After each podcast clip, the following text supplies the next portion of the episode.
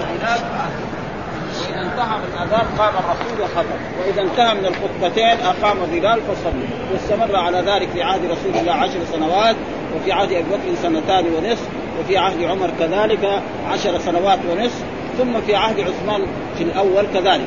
ثم بعد ذلك كثر سكان المدينة فأصبح إذا كان نداء واحد الناس الذين حول المسجد هنا يصلون الجمعة والناس اللي في السوق ما يدرون. قاعدين يبيعوا ويشتروا. فعثمان رضي الله تعالى عنه يعني نعم سن اذانا اخر في السوق. في أعلى بيت كان في المدينة نعم يطلع قبل الجمعة ويؤذن. فالناس ينصرفوا من الأسواق إلى بيوتهم ليغتسلوا ثم يذهبوا إلى الجمعه وجاء في الحديث يعني عن رسول الله صلى الله عليه وسلم نعم عليكم بسنتي وسنة الخلفاء الراشدين. فهذه سنة. ثم صار إجماعا. يعني الصحابة ما أنكروا عليه. كان ما يجوز كان يقولوا ليش أنتم هذا؟ ما يسكتوا عنه. فإذا أصبح إيه؟ إجماع. فهذا الأذان ليس بدعة. وأي إنسان قال إنه بدعة فهو مخطئ خطأ عظيما جدا. ها ويوجد فلسفة الآن من طلبة العلم وبعض العلماء يقول هذا مخالف لهدي رسول الله. لا. ها فالرسول قال عليكم بسنتي وسنة الخلفاء الراشدين المهديين من بعدي عضوا عليها بالنواجذ. فأصبح سنة إلى يوم القيامة. ها وهنا مثلا في في الحجاز تقريبا أو في المدينة وفي مكة ما في بين الأذانين ولا خمس دقائق. أما يعني صحيح في نجد ما شاء الله يعني موجود. يعني في ساعتين تقريبا. يعني راينا في نجد؟ في ساعتين بين الأذان الأول والأذان الثاني. مثلا في الوقت الحاضر مثلا في الزوالي يؤذن يمكن في الساعة يعني قبل 11 نعم ثم بعد ذلك يؤذن الاذان فيكون هذا اللي في السوق يترك العمل ويسك دكان ويذهب إلى بيته يغتسل ثم يذهب إلى الجمعة. ها ولو كان كذلك لكان اذا نودي للصلاه من يوم الجمعة. يعني من هنا بمعنى في ومعلوم أن حروف الجر بعضها ينوب عن بعض. يعني إذا نودي للصلاة في يوم الجمعة. ومعلوم أن دائما حروف الجر ينوب وهذا كثير يعني موجود في اللغة العربية. مثلا يخرون للأذقان. يعني معنى إيه؟ على الأذقان. ها ها وهذا معلوم في يوم الجمعة فاسعوا فاسعوا هذا فعل أمر فعل يسعوا إلى إلى ذكر الله أم فعل أمر. وهذا إيه للوجوب وقاعدة علمية في اللغة العربية وفي يعني في في اصطلاح الفقه وهذا فاسعوا. الأمر تارة يكون للوجوب وتارة يكون للند وتارة يكون وزي هذا فاسعوا. يعني يجب على كل مسلم إذا اذن الاذان الثاني يترك أي عمل من أعمال الدنيا. لا يبيع ولا يشتري ولا يشتغل بشغل ولا يفعل أي شيء. لازم يذهب إلى المسجد ويصلي فاسعوا إلى ذكر الله. وذروا البيع يعني اتركوا البيع. لا يجوز لإنسان يبيع. فلو فرض أن إنسان باع بعد الأذان الثاني ما حكم هذا البيع؟ أصح الأقوال أنه باطل. ها أصح الأقوال أنه باطل. وهناك من العلماء من يقول أنه ولكن الله نهى. والنهي دائما قاعدة علمية يقتضي التحريم، أي شيء ينهى الله عنه أو ينهى عنه رسوله فهو حرام، حتى يأتي دليل يصرفه من التحريم إلى الكراهه، وهنا ما في. وذروا البيع يعني. فإذا باع إنسان في هذا الوقت فبيعه باطل ويجب رد هذا البيع واعادته مرة أخرى. ذلكم خير لكم، ليش؟ ذلكم خير لكم. هنا قاعدة في اللغة العربية أن أفعل التفضيل. نقول مثلا زيد محمد أفضل من خالد. محمود أعلم من بكر. يعني هذا عالم وهذا عالم وهذا فاضل وهذا فاضل وهذا تاجر وهذا لكن أحسن. لكن هنا ما في أفعل التفضيل ما هي على بابه. لأن الذي يحضر للجمعة هذا خير والذي ما يحضر للجمعة ما عنده ولا ذرة من الخير. ها؟ يعني أفعل التفضيل تارة ما تجي على بابها وهذا من من هذه الآية. ها؟ مثلا آه مثلا أصحاب الجنة أحسن مستقرا. أصحاب الجنة وأصحاب النار. في مناسبه بينهم هذول محلهم يعني وهذول هذول في النار وهذول. فلذلك مرات زي هنا دحين ما في إيه ما أفعل تفضيل ليست على ذلك. أما لما نقول محمد أفضل من خالد. معناه خالد إيه فاضل لكن محمد إيه أفضل هنا ما في يعني أفعل التفضيل ما ما جرت على بابه لأنه إيش عمل التفضيل في اللغة العربية؟ أن يعني يشترك شخص وآخر في أمر من الأمور ثم واحد منهم يزيد على الثاني. فهنا مثلا الذي يحضر الجمعة خير ولا ما حضر الجمعة ده؟ ما عنده ولا ذرة من الخير. بل عليه إيه؟ ذنب معصية وترك واجب من الواجبات ها؟ وذلكم خير لكم ها؟ خير لكم إن كنتم تعلمون. وليش سميت الجمعة جمعة؟ آه الجمعة جمعة سميت جمعه لأن الناس يجتمعون. وشرع الله للمسلمين أن يجتمعوا في كل أسبوع مرة. نعم فيجتمعوا في ذلك الأسبوع و... وينصتون بالخطبة ويصلون فتغفر لهم ذنوبهم وسميت. وكانت هذه هذا اليوم قبل الإسلام كان يسمى يوم العروبة. وهذا اليوم يوم فاضل جدا. ويكفي بذلك أن الله هدى المؤمنين وهدى المسلمين ليوم الجمعة. فإن اليهود عيدهم يوم إيه؟ يوم السبت. النصارى عيدهم يوم الأحد. الله هذه الأمة أمة الرسول آخر الامم هداهم الله ليوم الجمعة. ها؟ هداهم الله ليوم الجمعة فهم أفضل. وهذا يوم الجمعة يوم فاضل جدا يعني فيه خلق الله آدم. نعم وفيه أسكنه الجنة وفيه أخرجه من الجنة. نعم وفيه ساعة لا يوافقها عبد مؤمن يسأل الله خيرا إلا أعطاه. واختلف في هذه الساعة في أي وقت. وقد جاء في بعض يعني الأحاديث أنها في آخر ساعة من يوم الجمعة. آخر ساعة هذا أصح الأقوال. وقد ذكر الحافظ ابن حجر في في فتح الباري يعني أربعين قولا. ذكرها واحد واحد. ها؟ يعني هذه الساعة متى تكون؟ فأصح الأقوال أنها تكون في آخر ساعة من يوم هذا في الدرجة الأولى. ها؟ وفي آخر وفي آخر قول ثاني أنها تكون بين ابتداء الخطبة إلى انتهاء الصلاة. هذا وفي بعضهم قال كذا وكذا لكن هو ساقها كلها. وقد يعني نقلها كثير من العلماء. شفناها كذلك في شرح الموطأ نقلها من الحافظ. وعلى كل حال فسألوا بعض الصحابة طيب الإنسان مثلا بعد العصر ما يصلي؟ كيف تقول في يعني ساعة يوم الجمعة لا يوافقها عبد يسأل الله مصلي يسأل. فالمنتظر للصلاه كأنه يصلي. يعني رجل يجي الساعة 11 ويجلس في هذا المسجد. ينتظر صلاة المغرب كأنه في صلاة. مو لازم الا يصلي فإن الرسول نهى عن الصلاة بعد إيه؟ بعد العصر. فله أن يصلي ركعتي تحية المسجد. فإذا جاء إنسان دخل بعد العصر وصلى تحية المسجد لا نقول له شيئا. وإذا جلس ما نقول له شيء ليه؟ لأن هذه مسألة فرعية. آه فيها خلاف بين الأئمة وبين العلماء.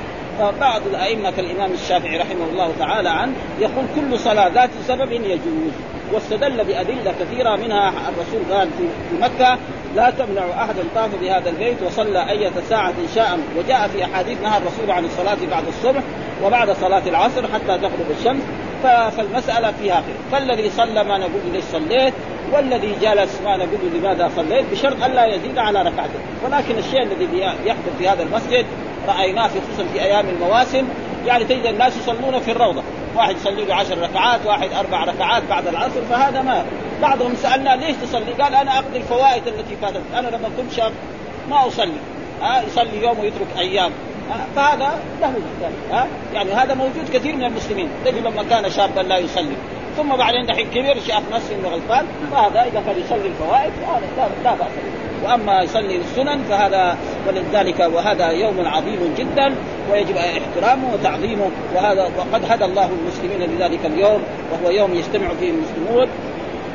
ومن السنة التي شرعها رسول الله صلى الله عليه وسلم أن الإنسان إذا اراد يوم الجمعة أن يغتسل. نعم. وأن يبكر إلى المسجد وأن يتطيب بطيب أهله ويتسوق ثم يأتي إلى المسجد وينتظر نعم ويصلي ما يسر الله له ثم بعد ذلك إذا جاء الخطيب يستمع لخطبة الجمعة ثم ولا يؤذي أحدا فإذا انصرف من ذلك ولا ولا ولا يلغو. فإنه جاء في الحديث من قال لأخيه والإمام يخطب صح يوم الجمعة نعم فلا جمعة.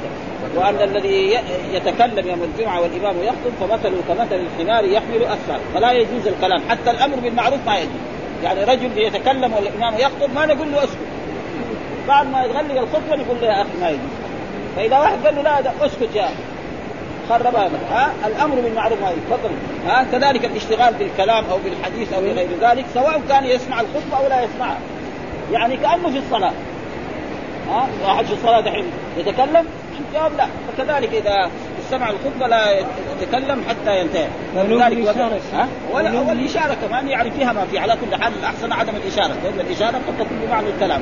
ها؟ وذل البيع لكن أخر. خير لكم. ثم بعد ذلك يقول الله تعالى فإذا قضيت الصلاة يعني انتهت صلاة الجمعة نعم فانتشروا هذا كذلك فانتشروا فعل أمر يسمى في اللغة العربية في النحو فانتشروا فعل أمر مبني على حد طيب فانتشروا هذا أمر. أمر للوجوب؟ لا أمر إيه؟ إباحة. ها؟ يعني واحد صلى الجمعة له أن يذهب إلى بيته يتغدى ويرتاح ثم جاء وقت العصر يأتي. وإذا أحب يجلس في المسجد نعم يذكر الله أو يصلي أو ما عنده بيت ها؟ يرتاح نعم يرتاح فانتشروا فليس معناه إنه يجب وهذا أمر للإباحة. وقد قلنا غير ما مر أن الأمر الذي يصدر من الله أو يصدر من رسوله تارة يكون للوجوب، تارة يكون للند، تارة يكون للاستحباب، تارة يكون للتهكم. كثير موجود. مثلا وأقيموا الصلاة وآتوا الزكاة. أطيعوا الله وأطيعوا. هذا واجب. ها؟ مرات الله يقول فإذا قضيت الصلاة فانتشروا في الأرض. فانتشروا هذا إيه؟ أمر اباحه ها؟ القرآن يقول مثلا في آية وإذا حللتم فاصطادوا. يعني إذا حللتم يعني انتهيتم من الإحرام في العمرة والحج اصطادوا يعني إيه؟ يباح ليس معنى ذلك أن المسلمين إذا انتهوا من الحج والعمرة ياخذوا بندقيه يروح يجري وراء الطيور وراء الغزلان. ها؟ ليس معنى. يعني مباح. فإذا واحد يخرج من مكة ويخرج هذا يروح يصير يتفضل له ها؟ واختار يكون للتهكم ها؟ كثير يعني مثلا مثلا جاء في الأحاديث يعني لا أظلم يعني ومن أظلم من ذهب يخلق خلقه فليخلق حبة. فهذا إيه؟ تعجيز هذا. فليخلق في واحد يقدر يخلق حبة؟ ابدا. لو اجتمع الدحين كل الناس أصحاب الصناعه يساوون حبة حنطه ما يستطيع ولا شعيرا ما يستطيع ما يستطيع كلهم كلهم عن اخره ها؟ ولذلك جاء في القرآن يا أيها الناس ضربوا المستمعون الذين تدعون من لن يخلقوا ذبابا. ولو اجتمعوا له. وإن يسلبهم الذباب شيء لا يستنقذونه ضعف الطالب والمطلوب. هذا أمر الرب فانتشروا في الأرض. فهذا الأمر إذا أمر إيه؟ إباحة. ها؟ وابتغوا من فضل الله. يعني فلذلك بعض السلف كان إذا صلى الجمعة يخرج يبيع ويشتري. لأن هذا البيع والشراء أمر الله به. ها؟ يقوم يخرج من المسجد ويروح يبيع أو يشتري فإن الله قال وابتغوا من فضل الله أمر من الله وهذا أمر واذكروا الله كثيرا. واذكروا الله كثيرا. يعني الإنسان لا بأس أن يذكر الله لأن الله جاء في القرآن يعني قياما وقعودا وعلى جنوب دائما يذكر الله. سبحان الله الحمد لله وجاء في الأحاديث الصحيحة كلمتان خفيفتان على اللسان ثقيلتان في الميزان سبحان الله وبحمده سبحان الله العظيم. هذه ما يحتاج لها. في أي وقت تقولها في الليل في النهار ها وهي تثقل الميزان. واذكروا الله كثيرا ليه؟ قال لعلكم تفلحون، إيش الفلاح؟ الظفر بالجنة والنجاة من النار، هذا هو الفلاح. كل إنسان ظفر بالجنة دخل الجنة ونجا من النار فقد أفلح، وأما أي إنسان مثلا في الدنيا هنا كان عزيزا وكان غنيا وكان له أموال وكان له جاه وبعد ذلك مات ودخل النار فلذلك جاء فمن احزح عن النار وأدخل الجنة فقد فاز. فالفلاح هو إيه؟ الفوز بالجنة والنجاة من النار وهذا ويجب على الإنسان أن أن هذا ثم يقول و... وإذا رأوا تجارة أو لهوا انفضوا إليها وإذا رأوا رأوا الضمير في رأوا عائد على المسلمين الذين كانوا حضروا صلاة الجمعة مع رسول الله صلى الله عليه وسلم أو لهوا انفضوا إلى تجارة أو لهوا. وهذا السبب في ذلك أنه كان في أول ما فرضت الجمعة كان أول الصلاة ثم بعد ذلك الخطبة. يعني أول ما فرضت الجمعة فرض الجمعة كان الرسول يصلي الجمعة ثم يخطب. زي العيد. كانت كذا ها كانت الجمعة هكذا زي العيد. أول الصلاة بعد ذلك نعم الخطبة وكان في هذه المرة يعني كان الرسول صلى الجمعة وبدأ يخطب. فلما بدأ يخطب جاء رجل وقال للمسلمين إنه تجارة لخليفة قدمت من الشام وفيها بضائع وفيها تجارة فانصرف أكثر الناس عن رسول الله صلى الله عليه وسلم وذهبوا ليشتروا التجارة ويبيعوا. فالله عاتب المؤمنين على ذلك. وله إيه؟ قبل مثلا ما عندهم يعني في ذلك العصر ما في تلفزيون ما في إذاعة. إيش الطريقة إنه إذا جاء شيء من خارج يدبر يدبر نعم طبيب بالحديد ولا بهذا فيسمع الناس إيش هذا؟ والله جاء تجارة فلان وفلان فيخرج إيه لشرائها واحد يجي تاجر يروح يشتري البضاعة قبل لا يجي التجار الآخرين فيكسب. فهذا معناه واذا رأوا تجارة أو لهوا ينفض واللهو معناه الطبع لكن هم ما ما قصدوا الطبع اللهو قصدوا إيه؟ التجارة. ها اللهو هذا كان إيه؟ ها انفضوا إليها يعني يعني ذهبوا إليها وتركوك قال وتركوك. تركوا الواو في تركوك الذي هو الفاعل على إيه؟ على الصحابة الذين كانوا مع رسول الله والكاف على الرسول قائما. وهذا فيه دليل على أن الخطبة في الجمعة وفي الأعياد دائما يكون الإمام إيه؟ قائم. أما يخطب جالسا هذا ليس من هدي رسول الله صلى الله عليه وسلم. يعني يجي خطيب في الجمعة يروح يخطب لنا وهو جالس. لا ها الخطبة لازم تكون خصوصا يعني في الجمعة وفي الأعياد وفي الخطب المسنونه هذه لا لكن دحين الخطب نشوفها نحن في التلفزيون وفي هذا في الاجتماعات يعني ناس يخطبوا جالسين هذه ما هي خطبة دينية. خطبة دنيوية ها خطب الملوك والأمراء والحكام والموظفين والوزراء في اجتماعاتهم وفي حفلاتهم المكبرات الصوت أمامه وهو جالس وبعضهم ما يقدر يوقف وأول من فعل ذلك كان معاوية بن أبي سفيان كان يخطب جالسا لأن معاوية سفيان كان رجل فيه ضخامة في الجسم، الرجل فيه ضخامة في الجسم. ما يقدر يوقف ربع ساعة أو ثلث ساعة خصوصا إذا كان معه فيه أمراض. آه مع أمراض السكر أو امراض يعني القلب أو الهبوط أو غير ذلك. ما يستطيع ربع ساعة ولا ثلث ساعة ابدا. آه فهو كان إيه؟ يعني يخطب جالسا. أما السنة فالخطبة يكون قائم تركوك قائما. وهذا فيه دليل على أن الخطبة في الجمعة وفي الأعياد الشرعية تقول ها آه قل ما عند الله خير من اللهو ومن التجارة. ولأجل ذلك ذهب بعض العلماء حتى ما بقي من مع رسول الله إلا 12 رجلا. بس. ها ولذلك بعض العلماء قالوا إذا كان حضر الجمعة 12 رجل يصلى جمعة وإذا ما حضر مع الإمام 12 يصلوا ظهر وهناك من العلماء من يقول أن يعني شرط الجمعة أن يحضر إيه 40 رجلا من المسلمين غير الإمام. وعلى ذلك ما هناك أحاديث صحيحة تثبت ذلك وجاء كذلك ناس من طلبة العلم في عصرنا هذا يقولوا أن الجمعة يكفيها بس إمام رجلين وبعض يعني نسمع هذا من بعض طلبة العلم يقولوا هذا الكلام ولكن الصحيح على كل حال ما سمى جمعة إلا بشرط يكونوا ناس فيه كثره أما نفرين ثلاثة يصلي جمعة هذا تقريبا يعني حقيقة. يعني ما الأدلة ما تساعد على هذا. ها هذا. هذا. كل ما عند الله خير من الله ومن التجارة. ما عند الله من الثواب ومن الأجر. الانسان يجلس في طاعة الله وفي طاعة رسوله ويعبد الله ويستمع للخطبة فإن الخطبة فيها إيه؟ فوائد عظيمة جدا. لأن الرسول كان يذكر الناس ويعظهم ولها مصلحة. ها؟ والله خير الرازق. يعني الإنسان إذا خرج للتجارة وترك هذا هل يعني؟ لا. فإن ما عند الله من الأجر والثواب أفضل. فإن الحسنة بعشر أمثالها إلى 700 ضعف إلى أضعاف أما التجارة يمكن إيه؟ يربح في إيه؟ في القرش قرشين. ويمكن يخسر. ليس كل تاجر ينجح كثير من التجار يخسر. يشتري الحاجة ب 10 بعدين يبيعها بخمسة. فيصير خسران كم أما التجارة مع الله هذيك لا. هذيك ما فيها ربح. ما فيها إلا الرزق خسارة ما في أبدا. ها؟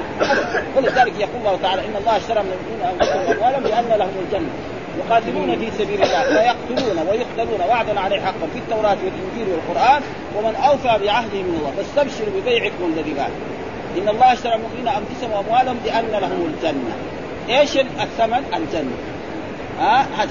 يعني شيء عظيم جدا يقاتلون في سبيل. فيقتلون وعدا عليه حقا في التوراة.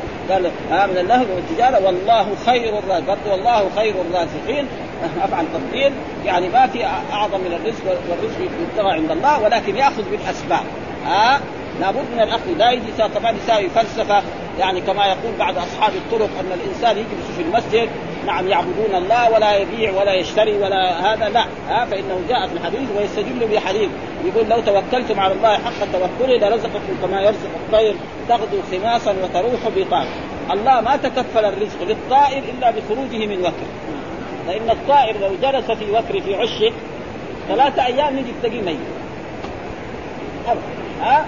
ما والله ما تكفل الرزق للطائر إلا إيه؟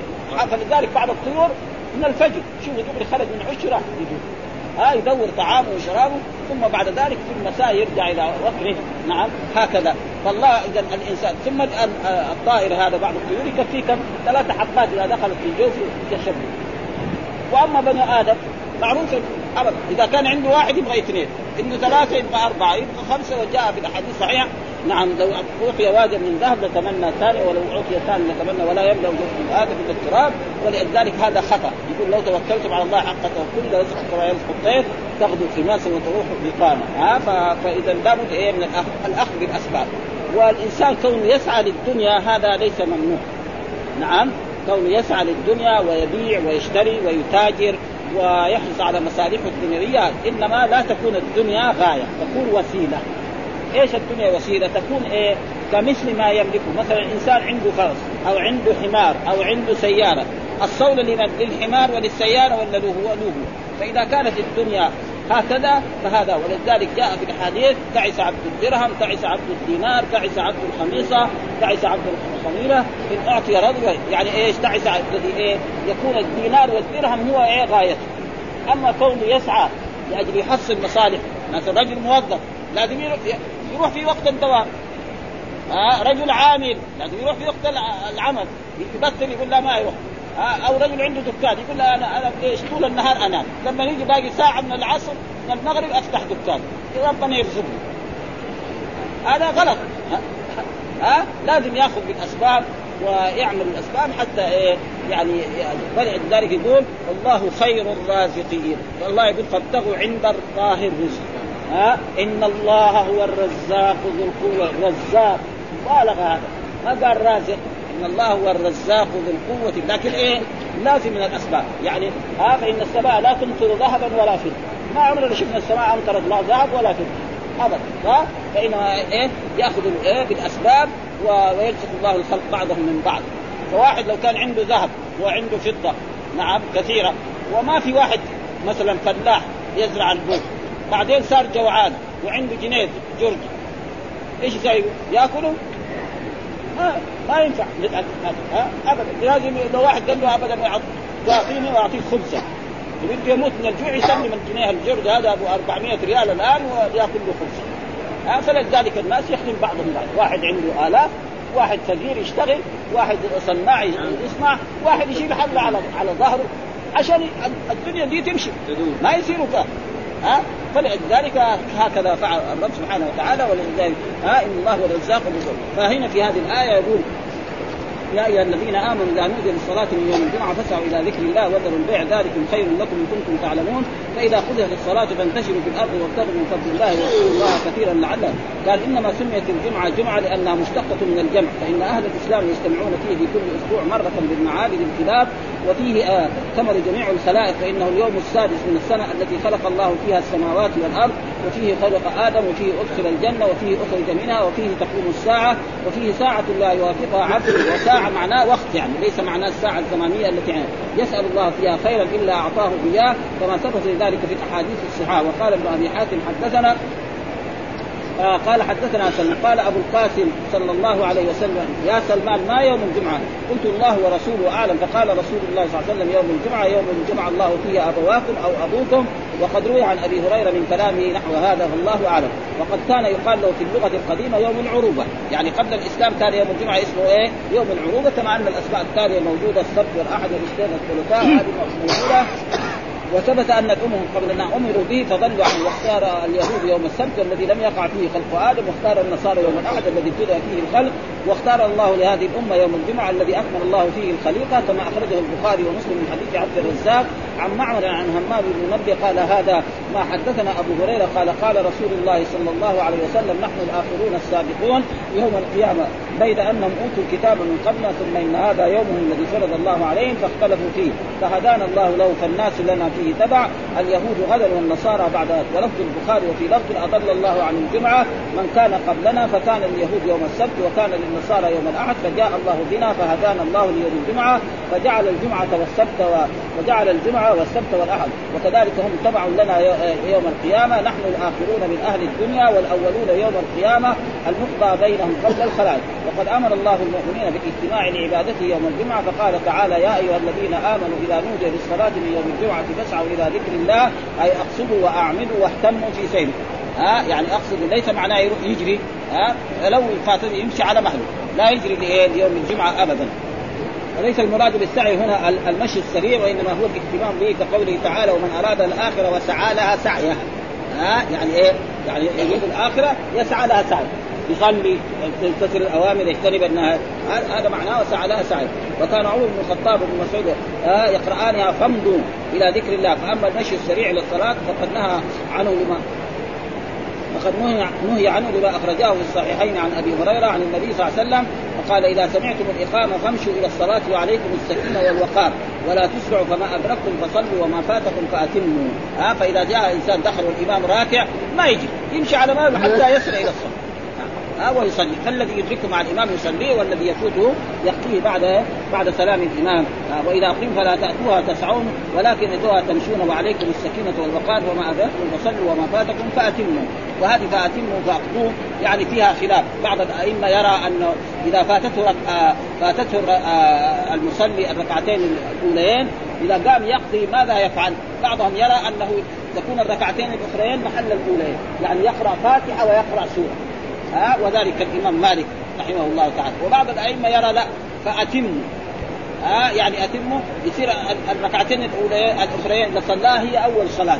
والاخرين آه، يعني الاولين هي أول صلاة والاخرين يصير يقرأ إيه؟ فاتحة ما يقرأ سورة. ها آه والمسألة واحدة. يعني لا فرق بينهم ليه؟ لأنه فأتموا فقدوا بمعنى واحد. ومن ذلك قول الله تعالى نعم. نعم فإذا قضيت الصلاة هنا فانتشروا في الأرض. وإذا إذا قضيتم مناسككم، إيش معنى قضيتم مناسككم؟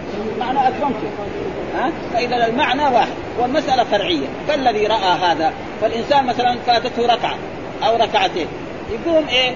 لا لو فرض أنه قرأ الفاتحة وقرأ سورة ما عليه شيء، لو قرأ الفاتحة بس ما عليه شيء، ما دام المسألة فرعية فيها هذا الخلاف وعلى كل حال وهذه المسائل المسائل الفرعية فيها خلاف بين الأئمة ولا تضر ابدا ها؟ وقد جاء يعني آه، في رسالة لشيخ الإسلام ابن تيمية رفع الملام عن الأئمة الاعلام يعني رسالة من أحسن الرسائل بهذا وبين فيها أن إماما من الأئمة يخالف نصا من النصوص. ذكر 11 سبب السبب الأول الثاني الثالث حتى غلق ال 11 ثم بعد ذلك ناقش هذه الأسباب ها؟ ثم مثل مثلا بإيه؟ بالصحابة. لأنه لما نيجي مثلا مالك أو الشافعي أو أبو بكر بكر أفضل. ما حد يقول لا ها؟ فراح جاب مسائل علمية. مثلا أبو بكر مسألة علمية ما يعرفها واحد من الصحابة الصغار يعرفها. ليه؟ لأن العلم ما في أه؟ وجاب عدة أمثلة لذلك وأنه ما يلحقهم الوعيد. مثلا الإمام من الائمه خالف نصا من النصوص.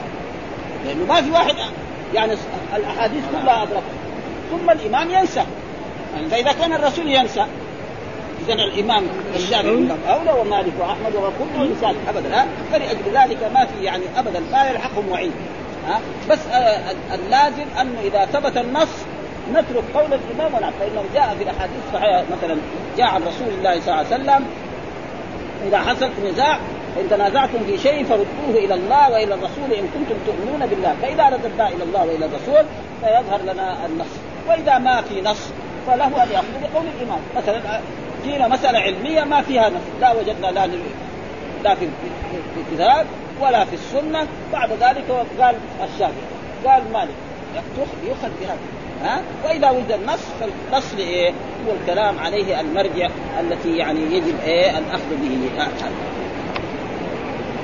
وقال هنا ويستحب ويستحب لمن جاء إلى يوم الجمعة أن يغتسل قبل مجيئه إليها لما ثبت في الصحيحين عبد الله بن عمر أن رسول الله قال إذا جاء أحدكم الجمعه فليغتسل ولهما عن أبي سعيد رضي الله تعالى عنه قال قال غسل يوم الجمعة واجب على كل محتلم وعن أبي هريرة قال قال رسول الله حق على كل مسلم أن يغتسل في كل سبعة أيام يغسل رأسه وجسده رواه مسلم. وعن جابر قال قال على كل رجل مسلم في كل سبعة أيام غسل يوم الجمعة وهو آه، غسل يوم وهو يوم الجمعة رواه أحمد والنسائي. من اغتسل يوم الجمعة غسل الجنابة ثم راح في الساعة الأولى فكأنما قرب بدنه ومن راح في الساعة الثانية فكأنما قرب بقرة ومن راح في الساعة الثالثة فكانما قرب كبشا أخرا ومن راح في الساعة الرابعة فكأنما قرب دجاجه ومن راح في الساعة الخامسة فكأنما قرب بيضة فإذا خرج الإمام فحضرت الملائكة يستمعون الذكر اخرجاه ويستحب أن يلبس أحسن ثيابه ويتطيب ويتسوق ويتنظف ويتطهر. ها؟ وفي حديث أبي سعيد غسل يوم الجمعة واجب على كل محتلم. إيش معنى كل على كل بالغ؟ ها إيش معنى هنا محتلم؟ لأن المحتلم معناه الرجل ينام ويرى نفسه إيه؟ يجامع فيخرج منه المني، ليس المراد به هذا هذا، ها وجاء في أحاديث كذا عن رسول الله صلى الله عليه وسلم أن الله لا يقبل صلاة امرأة. نعم. يعني ها ها لا يقبل صلاة ها إيش؟ هو الحديث؟ إلا بخمار، يعني لا يقبل صلاة امرأة إلا بخمار، معناه إيه؟ بالغة. ها البالغة. فهذا معناه محتلم ليس معناه. أما إذا احتلم هذاك يجب عليه يغتسل.